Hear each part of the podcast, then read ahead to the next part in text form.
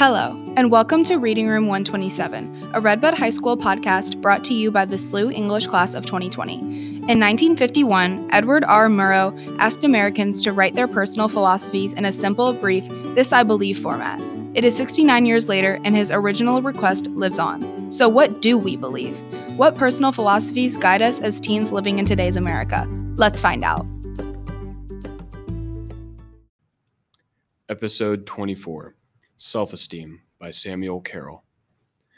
My biggest personal challenge has been with me for almost half of my life. I was diagnosed with alopecia universalis in 2013. Alopecia is an autoimmune disorder that occurs when your immune system attacks your hair for unknown reasons.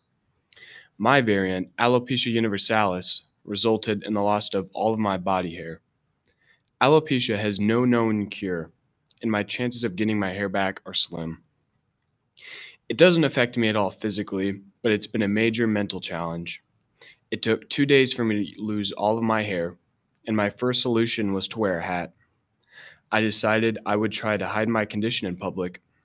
I was nervous during social interaction and had little to no self confidence. When I returned to school in eighth grade, I was very self conscious and reserved.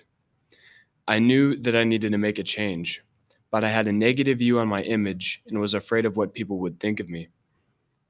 After my eighth grade year, I decided I would attend a local private high school. I struggled to form friendships my freshman year. I was very quiet and I didn't start conversations with my peers. For my sophomore year, I decided to transfer schools again to the public high school in the town where I lived.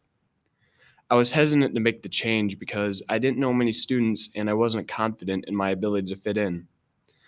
Thankfully, I was accepted very quickly. I think that a big help was that I became a kicker for the varsity football team. Football has a big influence in the town, and I was respected for my role in the team. I was also able to form many friendships in my new school. I became increasingly more confident during conversation. As I started to build confidence socially, I began to accept myself more. I found that I didn't care as much about what other people's thoughts could be. I opened up and let my personality through.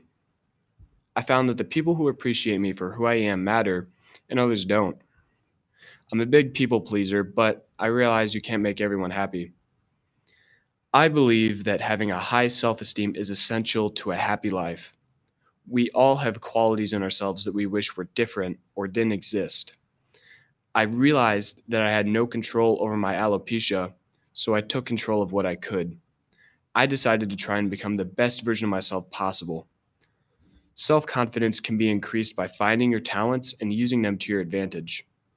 My alopecia makes me stand out from the crowd. Once I started viewing that as a positive, I became a much happier person and content with my life.